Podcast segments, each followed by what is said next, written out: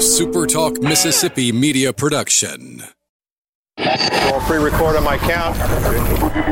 Seven, six, five, four, three, two. Roll A, fade up on A.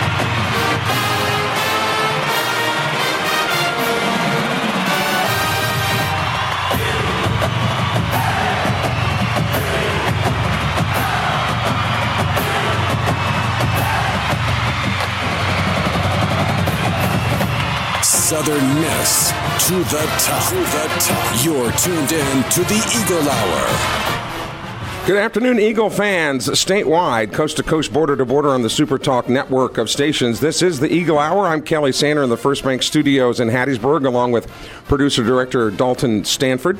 Luke Johnson in our Laurel studio, beautiful downtown Laurel. I make make sure I have to I get mm-hmm. that in That's there. part of the contract. That's right. This segment of the Eagle Hour brought to you by Dickey's Barbecue Pit, been a longtime supporter of ours, and likewise, the fall off the bone ribs are accessible to you seven days a week, 24 hours a day. Let them cater your next event, whether it's New Year's Eve or uh, whatever else is coming up, the big college bowl games. Dickey's Barbecue, all sorts of sides that go along with your order as well. Dickey's Barbecue Pit. On the program today, in just a moment, we're going to be talking with DeQuincy Scott, former Southern Miss great, part of uh, probably the three best defenses that ever played at Southern Miss. And then later on, we'll be talking with the radio voice of the Tulane Green Wave, the Green Wave taking on the Eagles January 4th in the Armed Forces Bowl out in uh, in Fort Worth, Texas. But this two days after Christmas, you can probably now let your hair down, relax a little bit. The relatives are gone. They they have packed up. Yeah. I know a guy, Kelly. I know a guy at my church. He said that, that the, his favorite Christmas lights were the tail tail lights going down the, the driveway. And we hate to be cynical and uh, you know about things like that, but um, it, it is stressful this time of year. So let's talk about great things. Joining us on the Super Talk Mississippi Hotline from his home, I guess now on the Lower East Side of Madison, Mississippi, the pride of the pride of Laplace, Louisiana. DQ, DQ DeQuincy Scott, defensive tackle for Southern Miss from 1997 to 2000, stints in the NFL with the San Diego Chargers and Minnesota Vikings. Good to have you, DQ. Merry Christmas, Happy New Year. Man, same to you guys, Kelly. How, how's everybody doing? I hope everybody's had a great Christmas. And Santa Claus brought you everything. Man, everything And, uh, is everything is made for love. Luke, you you were going over some of the statistics of DeQuincy Scott and some of his teammates. Unbelievable lineup of talent. Sure enough, DQ, we were uh, just sitting the other day and, and reminiscing. Uh, we actually reminiscing with Randy Butler, and he just started listing off you guys, you and Said Scott and John Nix, Delroy, AD, and Randy. Coach Butler said, he said, "Man." I was a good coach, but it wasn't because of what was happening on the sideline, just because those guys made me look good on the field. Man, that is my guy. Man, we love Coach Butler's laid back attitude, uh, approach uh, to coaching the game because you know we we were a type, were the type of team or the type of guys that had our own inner inner being, inner inner person that was just you know we believed that we were going to get it done no matter what, and that's the attitude that we carried onto the field with us. You so look at some of those defenses you were on. Absolutely, yeah. I mean, I don't know who was who all was recruiting. I know who the coaches were uh, back then, but man, just to get that much talent and, and just one position group. But then you look beh- behind you was uh, Marchant Kinney, your freshman year, Ty Trahan, Latrell Pollard, Pat Surtain in the secondary, T.J. Slaughter. It is just truly remarkable how much talent was there during the time you were at Southern Miss. Oh yeah, and I, you know I think I don't know if it was Luke or or, or Keller that made the comment. We were like one of the, the, the top three defenses. I think we probably were the best in our minds. We were the best because nobody. I, I talked to a guy the other day, um, and I was just telling him some of the uh, things that we did. I, I, I remember that we accomplished uh, having well, nobody scored on us for like 13 quarters at one point in time in, in one of the years. I forgot what years it it was, but you know we were upset about somebody scoring three points on us after 13 quarters of scoreless football. And that's the type of attitude that we had, and that's the type of things uh, that drove us. And we, we were we wanted to be the best. We didn't want to play, and we wanted to play the best.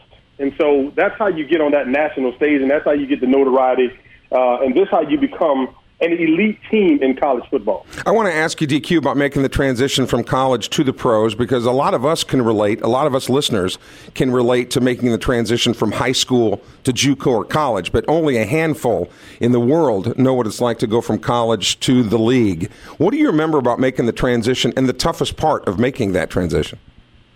Uh, being able to overcome, um, I would guess the the the the, the the slow pace that we played at in college, and I know that sounds crazy, uh, but the NFL is a game in which you have to think in the blink of an eye. You have to get it done before the snap of the ball, and so until you get the game to slow down in your mind, then you can play without thinking. Because anybody that thinks will play slow, um, and anybody that you know can can overcome that uh, uh, thing of of not thinking and just going out and play, it becomes a game. But no matter what, I always thought of the game of football as a game.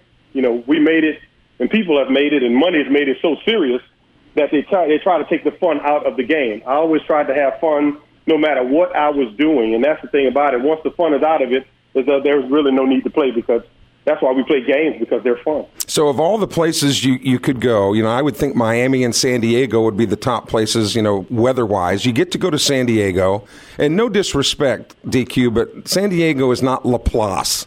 Okay, okay. As, as far as the weather, the scenery, all that kind of stuff. So, so you got money, you got scenery, you got the whole bit. How do you? How does it not go to your head? To any NFL player, how does it not go to their head? You seem well, to have been able to well, maintain. Well, the money part doesn't go to your head because Uncle Sam in San Diego gets about forty percent. So that's that's easy. Uh, and when you're on the practice squad, you know the first year or so hey, believe me, Uncle Sam is not your friend, but hey, that's a part of the game. right. But I grew up in a household where humility was a factor in my house. And, um, you know, you always take the stance that you always take the low road. You don't have to put yourself up on a high horse because uh, if you do what you're supposed to do, most people will put you on that horse anyway.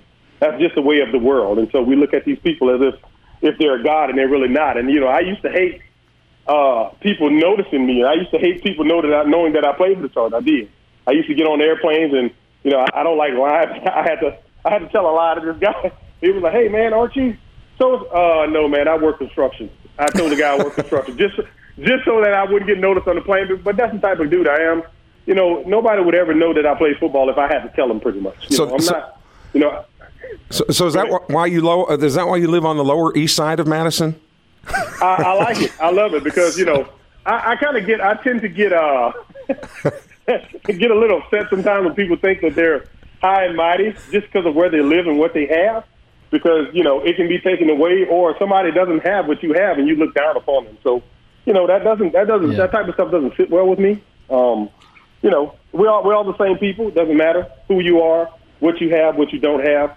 Uh, we all were created equally, and you know I think we lose sight of that sometimes. And Luke Johnson, I have to tell you about his humility. I, I flew out to San Diego for some of my insurance uh, endeavors, and I was telling DQ that I was coming out there, and I expected fully my sister, who lived out there, to pick me up at the airport.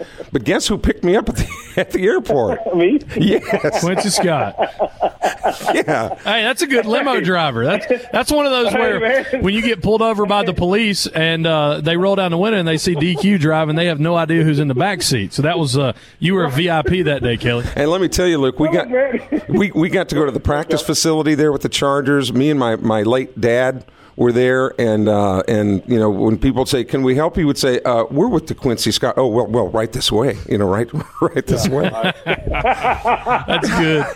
That's good. DQ, I want to ask you. Uh, I want to ask you before uh, we run out of time, man. So many of the guys I came in after your senior year, so I missed you by one year. Man, so many of those guys told me so many Van Hall stories. You guys had a brotherhood. Uh, so much crazy stuff happened in that place, and when, when it got torn down, a lot of people just, man, just uh, cried on the inside a little bit. Man, there was such a brotherhood among you guys when you played at Southern Miss. Uh, yes, yes, it was. Uh, we were a team. We were a group of guys uh, that not, not only played football together, but we, we hung out on the field. We still talk to this day. Uh, me and Cedric and Delroy, uh, Gerald Mumford doesn't live too far from me. Uh, you know, some of the other guys, man. We just we, we, we created this bond that no matter what, we weren't we were not going to allow the outside to uh, disassemble or to come between that bond or divide us in any such way, man. Because you know, sometimes things outside of this, outside of the circle, a lot of times it's the things that brings division, uh, media, uh, attention. Matter of fact, notoriety is one of the biggest things that divides teams because one person is getting the credit, but I love the fact that we all did it together, and um, you know, we we we we created a defensive mindset, special defensive mindset at USM uh, that is still living on to this day because we're still talking about it. And that's what you want to do. You want to create something that transcends you, uh, so that you know you can it can affect generations to come.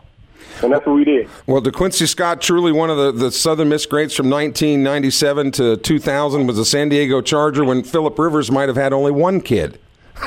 yeah, yeah, yeah. Phil, Phil is a good guy now.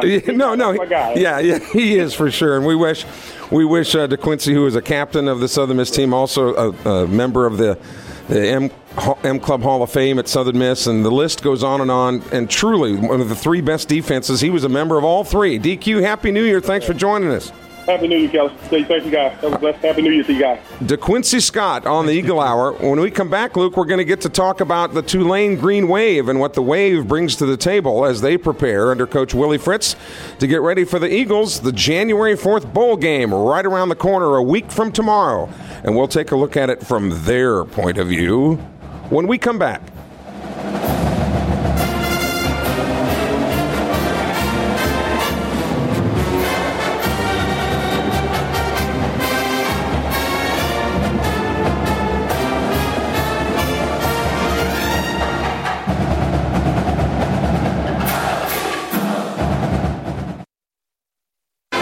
Tuned in to the Eagle Hour. The Eagle Hour. Southern Miss to the top.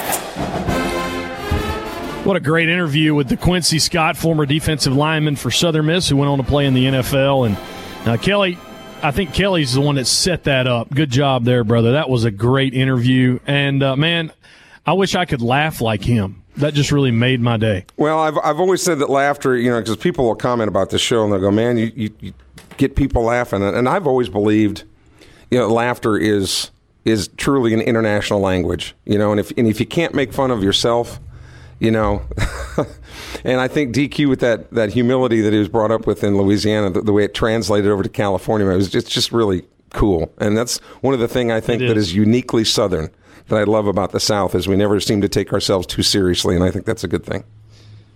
It is. And a good, just great interview uh, reminiscing uh, with him. Second segment of the Eagle Hour brought to us every day by Campus Bookmark, located on Hardy Street in Hattiesburg, Mississippi, or online at campusbookmark.net. Basketball season in full swing, bowl game coming up, baseball season just around the corner. Get everything you need to cheer on the black and gold at Campus Bookmark and campusbookmark.net net. Well, just about eight days away from the Golden Eagles Armed Forces Bowl game out in Fort Worth, Texas. Uh, the battle for the bell comes back to life, and we are pleased to have joining us now on the phone Andrew Allegretta, the director of broadcasting and the play-by-play voice for the Tulane Green Wave. Andrew, thanks for coming on today. Happy to be here. Merry Christmas, guys. Merry Christmas, man. Uh, we we are starting this rivalry back up. It'll be the 31st appearance. Hadn't happened in uh, in I guess nine or ten years. Golden Eagle fans excited. What has been a Tulane's mindset since uh, the announcement against Southern Miss for the Armed Forces Bowl? I guess it would probably start with the same thing you guys are feeling. There's a lot of enthusiasm to get back to the Battle of the Bell. Uh, there's certainly a lot of tradition and history with this matchup, which is great. Obviously, it tilts towards Southern Miss, so uh, kudos to you guys. But I, I think there's a lot of enthusiasm just the fact that uh, we get to play a bowl game in a spot that's close to New Orleans. It's a fairly easy flight over to Dallas, Fort Worth, and we play a game against somebody we understand instead of some random team from the MAC conference. So there's plenty of enthusiasm for it. I know. Uh, I know Kelly wants to talk to you about Coach Coach Fritz, but when we look at um, the Tulane uh, football team this year, man, you guys started off hot, five and one, um, looked really good. Lost one uh, over at Auburn, but beat Houston, beat Army, beat UConn, and then it was kind of a, a reversal, same way kind of the Golden Eagles finished. Uh, you went, I think, one and five uh, in your last uh, last six games, so it was just kind of a tale of two teams this year for Tulane.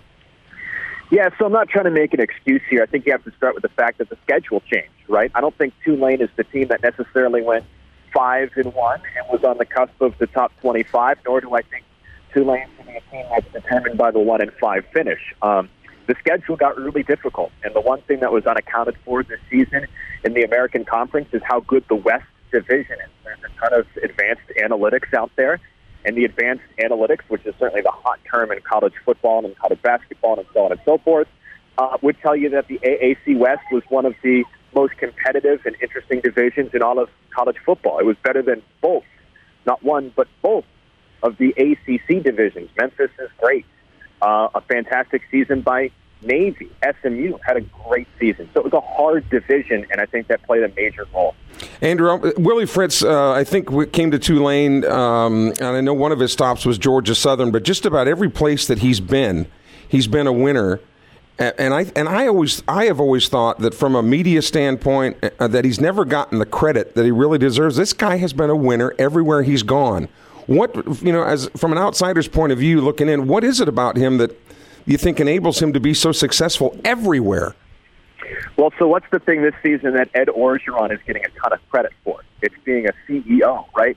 A really good 30,000 foot uh, type of head coach that is comfortable delegating, is comfortable making changes to his scheme, uh, and bringing in the right pieces to be successful. That's Willie Fritz. He's a CEO. There's no doubt about it in my mind. He made a change to bring in an offensive coordinator by the name of Will Hall, who is Bobby Hall's son, and Will has done a fantastic job. And Willie has stepped in and made little suggestions and changes as need be uh, to be that CEO. But generally speaking, he's hands off and he plays from 30,000 feet and he holds people accountable. He's a great head coach. And, and, and with all due respect, in years past, Tulane, you know, has had a couple of really good teams, but generally speaking, and, it, and a lot of people will attribute it to the, the tough academic requirements to even go to Tulane, that the football program has, has struggled at times. But Willie Fritz seems to what what's what has changed? Uh, organization uh, and support from the university and athletic department, I think, is probably a really good place to start. Uh, Willie Fritz is an incredibly um, thoughtful head coach. He's an organized head coach. He's a disciplined head coach who holds everybody to account, that CEO type thing. You've got a new athletic director that brought him in by the name of Troy Dannen. And then I, I do think the president, his last name is Fitts, not Fritz, but Fitts, has done a good job uh, supporting athletics where he can help support athletics. So there's been more collective effort over the past four to five years from the university standpoint, uh, and that's been a major factor. Now, it's not going to be the same thing as a program in the SEC or um, you know even maybe a Memphis or something like that because of the academic requirements. But I just think there's been uh, more oomph and juice in supporting athletics over the past handful of years. Look, the university's been through so much. Katrina is going to dictate the path of that athletic department for years and years and years. I mean, they were on the verge of, you know, shutting it down there for a little while. Right. So it's really difficult to uh, to go out there and, and be this program that's going to compete for conference championships seasons after seasons after seasons. Uh, so I, I just think the collective effort from top to bottom has been um, much better in the past four to five years. And I think this bowl game really has a chance to be pretty intriguing because you had two schools that ended the season on down notes, you know, that really had uh, much higher upticks in the middle of the season. Southern Miss losing its its last games, and as you mentioned, the wave as well. So what's what's been the mood heading into to practice, and kind of describe practice for us, Andrew? Well, certainly, I think there's um, plenty of drive uh, for these guys to finish things off correctly. Uh, and I think specifically from the seniors, um, you guys can probably speak more to that when it comes to Southern Miss. Uh, but what's intriguing about this senior class is it was Coach Fritz's first senior class. Um, it is really difficult, guys, to turn a ship. Uh, when a ship is in momentum in one direction, trying to get it to go the other is incredibly difficult. Guys like Darnell Mooney, who's a wide receiver, or somebody like P.J. Hall, who's a safety, or someone like Thakarius Keys, who's a cornerback. These guys have uh, put in a lot of work to help turn the ship and to win back-to-back bowl games for the first time in program history under a coach that they have a ton of respect for, in Willie Fritz. I think that means something to them. Luke, I'm looking Yeah, forward to this does. matchup. You, you man. mentioned. Uh, I, I am too, and, and uh, there's some connections here. Andrew, you already uh, talked about uh, the, the Will Hall connection. Where I'm sitting in Laurel, Mississippi, uh, one of the guys you just mentioned that uh, Thakarius Keys. We all call him Bo Pete up here. Um, He's been a Tulane guy. Keon Howard actually transferred from Southern Miss uh, to Tulane. He's been the backup quarterback. So th- these teams know each other, you know, so well. The guy I want to ask you about um, is Justin McMillan. He's uh, he's your starting quarterback. He's had about three thousand yards of total offense uh, this year. He's an explosive player uh, to watch, and he's a player that the Golden Eagle defense has to watch out for, uh, especially in the secondary. Yeah, and his legs too are certainly the most significant part of his game. I think he ended up finishing with what twelve or thirteen rushing touchdowns, and that is uh, no slouch Yeah. a quarterback. He finished as the team's leading rusher. Uh, and Will Hall, the offensive coordinator, Bobby Hall's son, so on and so forth, has done a great job uh, using him in that fashion and structuring an offense to take advantage of that. Uh, look, if there's a weakness for Justin McMillan, he will make uh, a shaky decision from time to time. We have said uh, with the warmest of hearts, that Justin McMillan giveth and Justin McMillan taketh away sometimes. Um, he can throw interceptions, and that's the problem. But he can also torch you too. Uh, so you just you have to be careful with whatever version of Justin McMillan uh, you're going to get in that particular moment. And he's had some really special ones this year. I watched uh, the Houston game, and man, he looked good in that one. So, uh, what what's the schedule for Tulane? When are you guys headed down to Fort Worth? Well, so your uh, esteemed broadcasting crew won't get there till January 3rd uh, because of some hoops obligations and all that sort of stuff. Uh, but the team heads down uh, December 31st, and I think they've got, uh, you know, the typical bowl stuff lined up, whether it's practice or media obligations or your, you know, I don't know. I'm sure they'll treat them to something or other. There's always that, like, shopping spree that they get to go on, uh, courtesy of the bowl game. So uh, they'll be down there starting on New Year's Eve. And how will how will the Green Wave fans travel? I'm saying you Great think question. you think there'll be there'll be you think there'll be a lot Great of them question. coming? I don't, I don't know, uh, and, and quite candidly, probably not. I mean, uh, uh, I'm not trying to sugarcoat anything with with Tulane's um, football history. Um, galvanizing a fan base takes time, and, it- and it takes a lot of really successful seasons. So I- I think you know going to back-to-back bowl games is nice, and they had a good crowd last year down in Orlando. Um, so I don't know. I think we'll travel fine. I don't necessarily think that it's going to be all of the blue up and down TCU's uh, football stadium, uh, but it is a manageable trip for a lot of people from New Orleans or wherever else. So uh, I hope it's a good crowd for sure.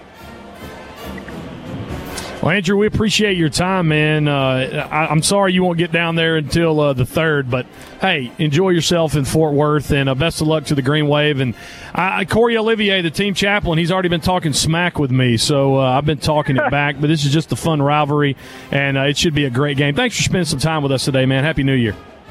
You guys as well. It's Andrew Allegretta, the play-by-play voice of the Tulane Green Wave. Kelly and I go over some bowl games and NFL games and get some picks right after this. Stick with us on the Eagle Hour.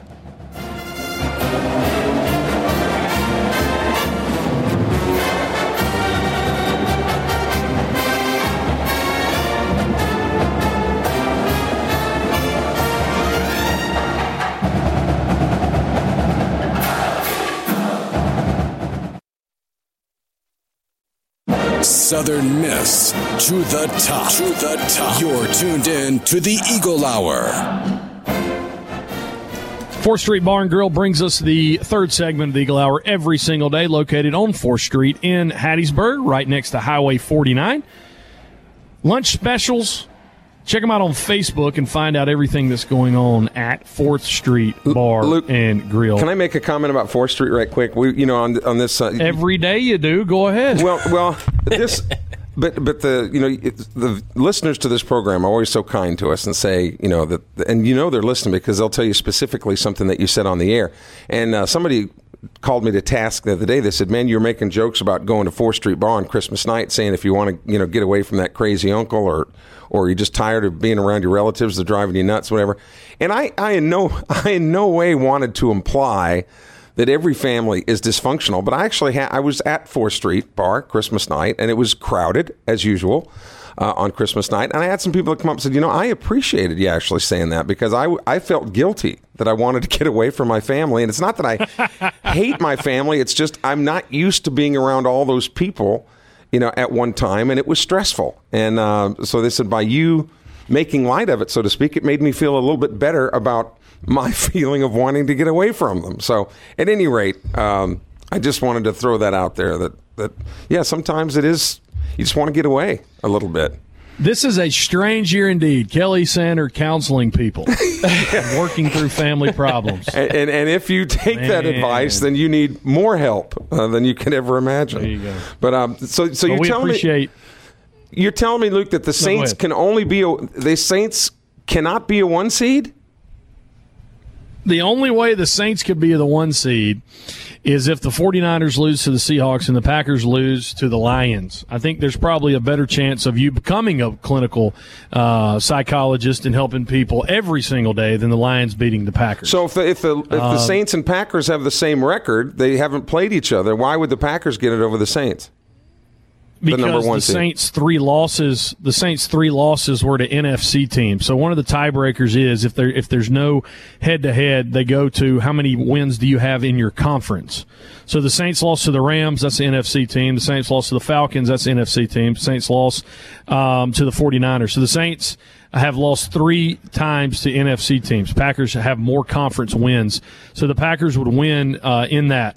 Uh, even it, so, the Saints will then be a two seed. But if 49ers beat the Seahawks and the Packers beat the Lions, the Saints will at 13 and three playing a wild card game at home, but still uh, playing a wild card game as a three seed. It's, it's, it's unbelievable. So once again, the dirty birds from Atlanta have have messed it up for the Saints in a sense. Even as bad Yeah. a year as the Falcons have had, those dirty birds have sidetracked. And I tell you Saints. what, it was it wasn't the Dirty Birds that day. It was the helpless Saints. They played like garbage.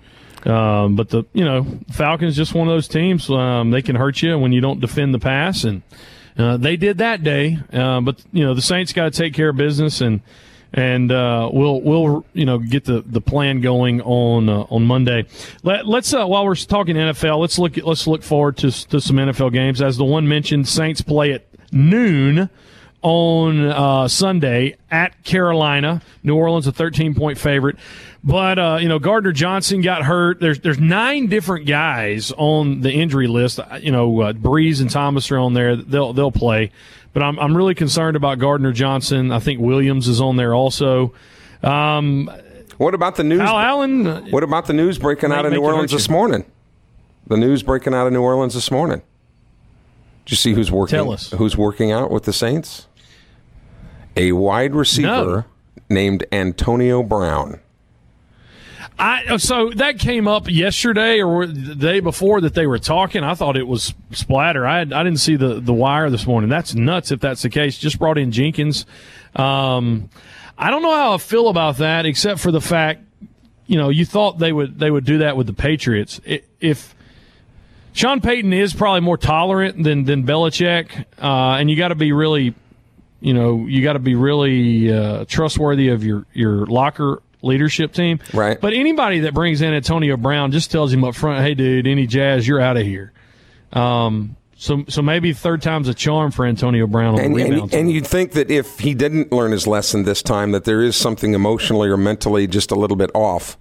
That I mean, you know, how many chances, how many second chances do you get, right? And if you don't learn your lesson, then it just stands to reason that there's something that you don't want to learn, or you just uh, that there's something wrong with you. I hate to to be so blunt about it, but uh, at any rate, yeah, he's there. Adam Schefter has has confirmed that he's working out for the Saints. They don't want to get get into wide receiver problems going into the playoffs. So we'll follow that story so for you. uh, obviously he won't he won't be uh, available this weekend, but it is it is kind of intriguing. Saints at Panthers, I think it'll be closer um, than uh, than the 13 points. I don't think Saints will cover, but I think they'll win that one. Don't you? Yeah, the Panthers have, have given up. You know, their their coach Ron Rivera was fired midseason, and they're they're kind of on to their next thing, even though they don't know what their next thing is. You know, uh, and for the Saints, if they could play for a number one seed, and again, yeah, if the Lions win, but if ifs and buts were candy and nuts, you know that story. Um, so you're right, the Lions, but the Falcons. You know, you talked about the Falcons. They finished the second half of the season much. They played much better the second half than they did the first. And uh, head coach Dan Quinn has been told that he will be retained.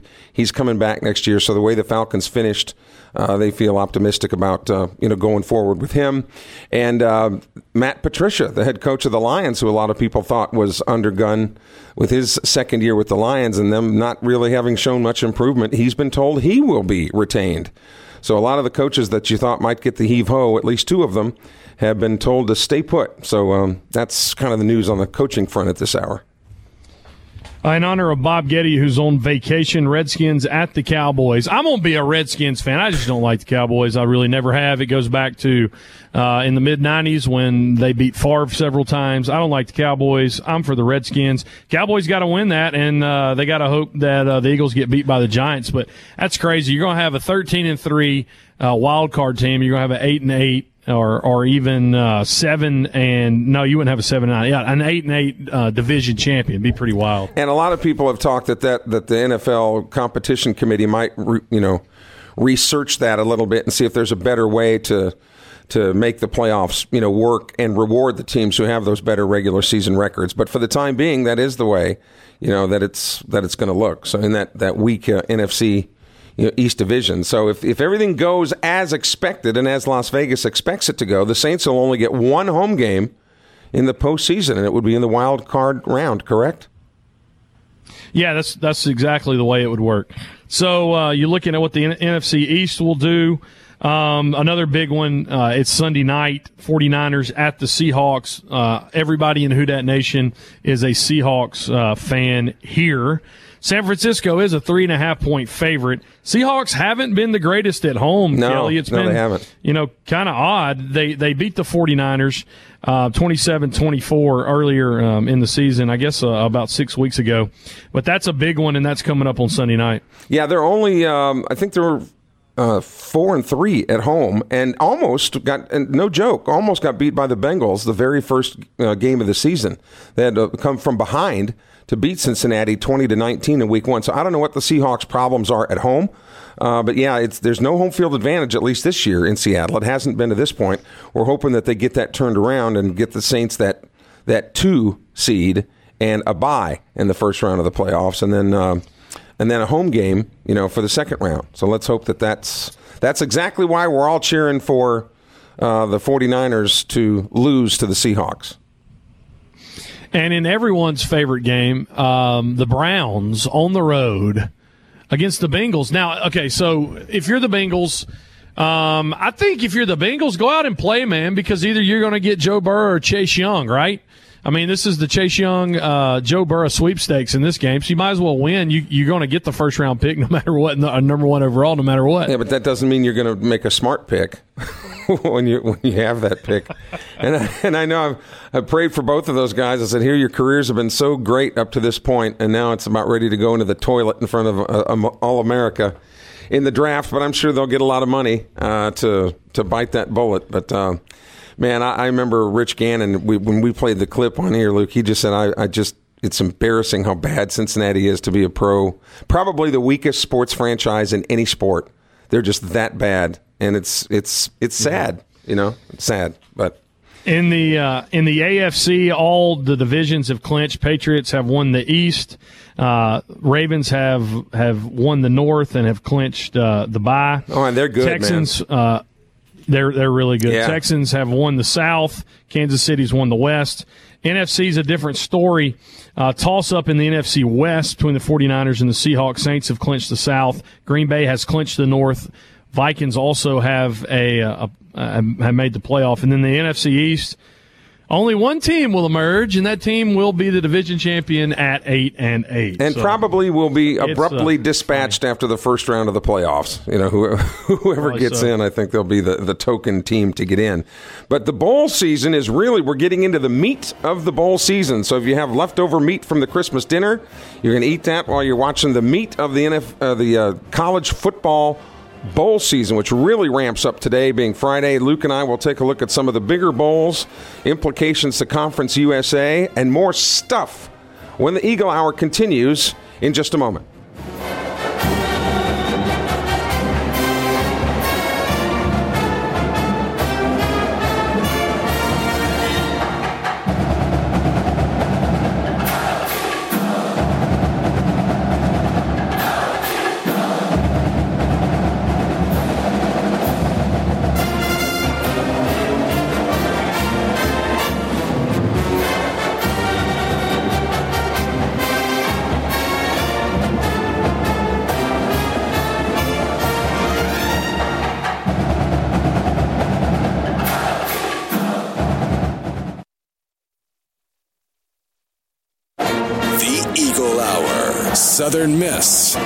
The top.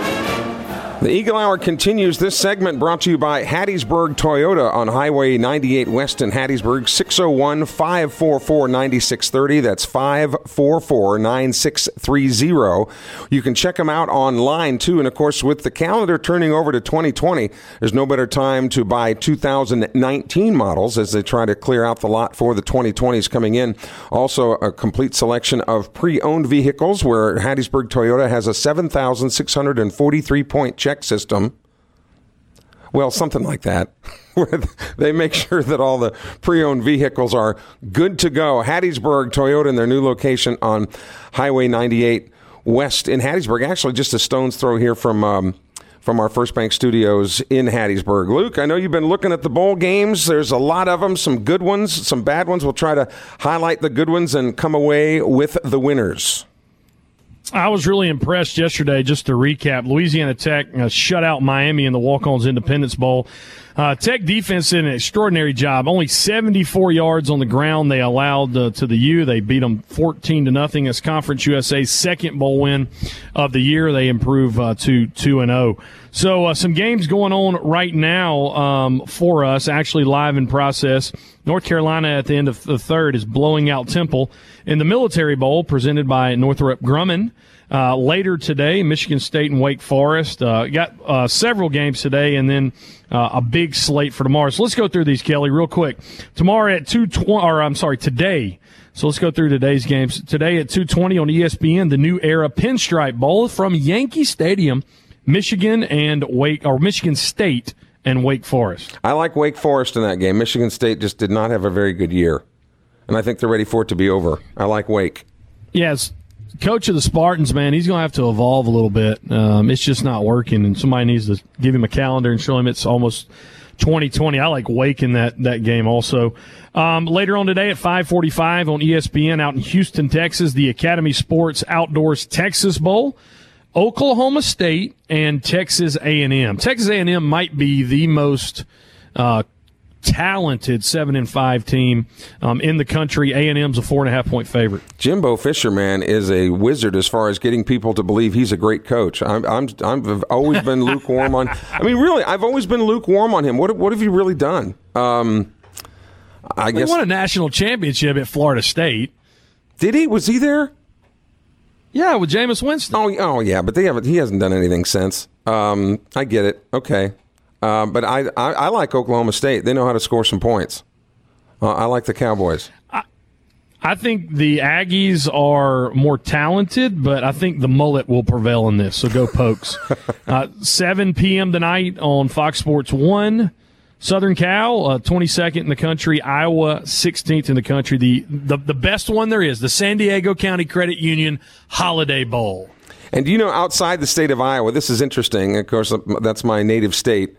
There is no city in America that has more native Iowans per capita than San Diego outside of the state of Iowa. So, Iowa, any chance they, they get to go to San Diego, they do that because they know it's going to be well attended. However, USC will win the game. USC owns Iowa, going back to their Rose Bowl days. USC beats Iowa. I think uh, Ferentz will have them ready to play. Go Hawkeyes tonight at nine fifteen.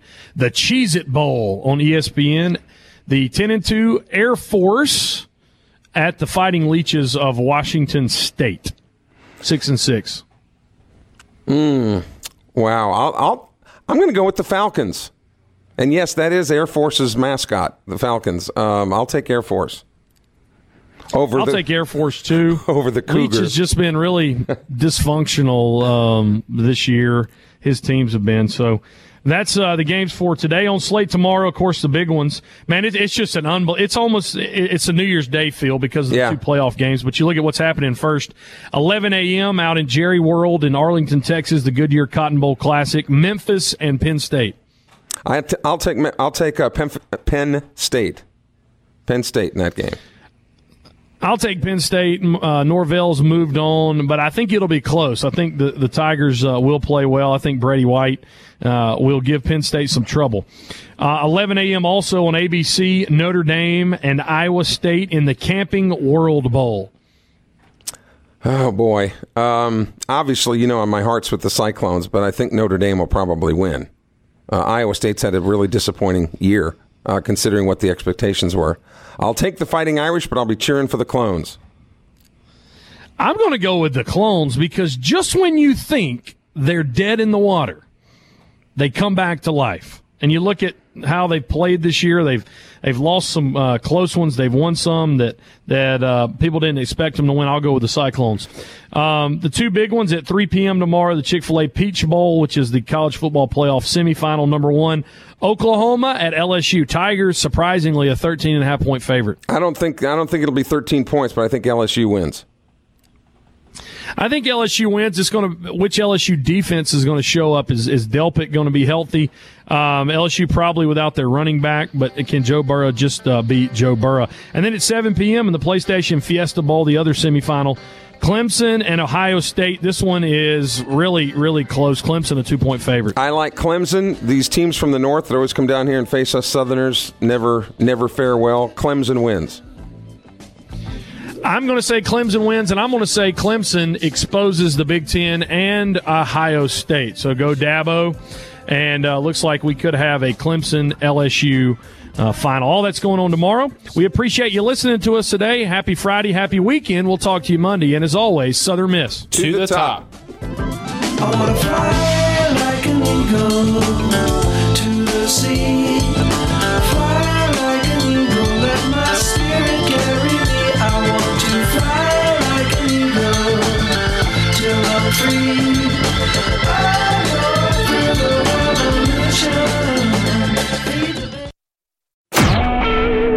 SuperTalk Mississippi media production.